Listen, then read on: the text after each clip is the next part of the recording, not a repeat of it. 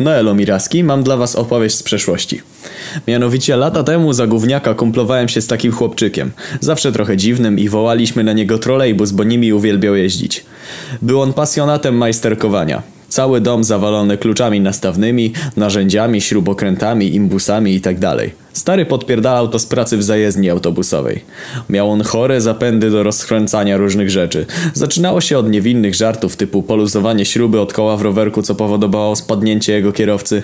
Kończyło się na siniakach i niczym więcej, ale zapobiegawczo nikt z nas nie zapraszał troleja na wycieczki rowerowe. W siódmej klasie podstawowy nasiliła się jego fascynacja komunikacją miejską.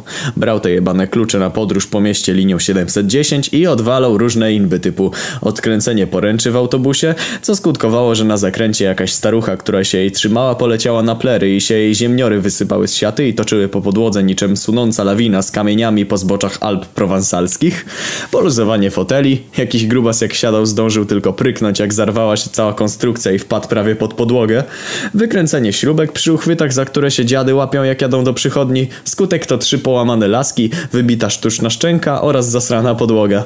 Po tym wszystkim gdzieś go ktoś podjebał i stary mu te klucze zabrał. Dostał imbusem pod żebra podobno ze dwa razy, na poprawkę Francuzem między łopatki i w dupę kluczem do kół.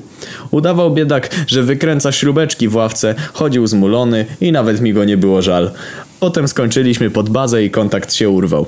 Podobno gdzieś wyjechał do Grecji pływać na statkach. Zapomnieliśmy o nim. Do czasu.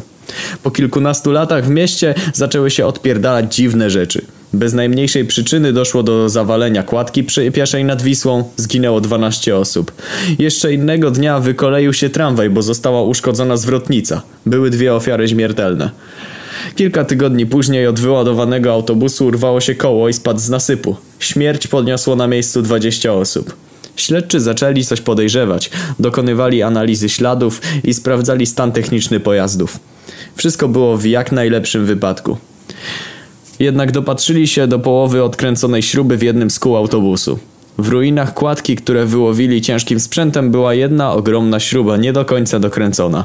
W tym momencie któryś z moich dawnych znajomych przypomniał sobie troleja, poszedł na bagiety i wszystko wyśpiewał. Zaczęły się poszukiwania na szeroką skalę.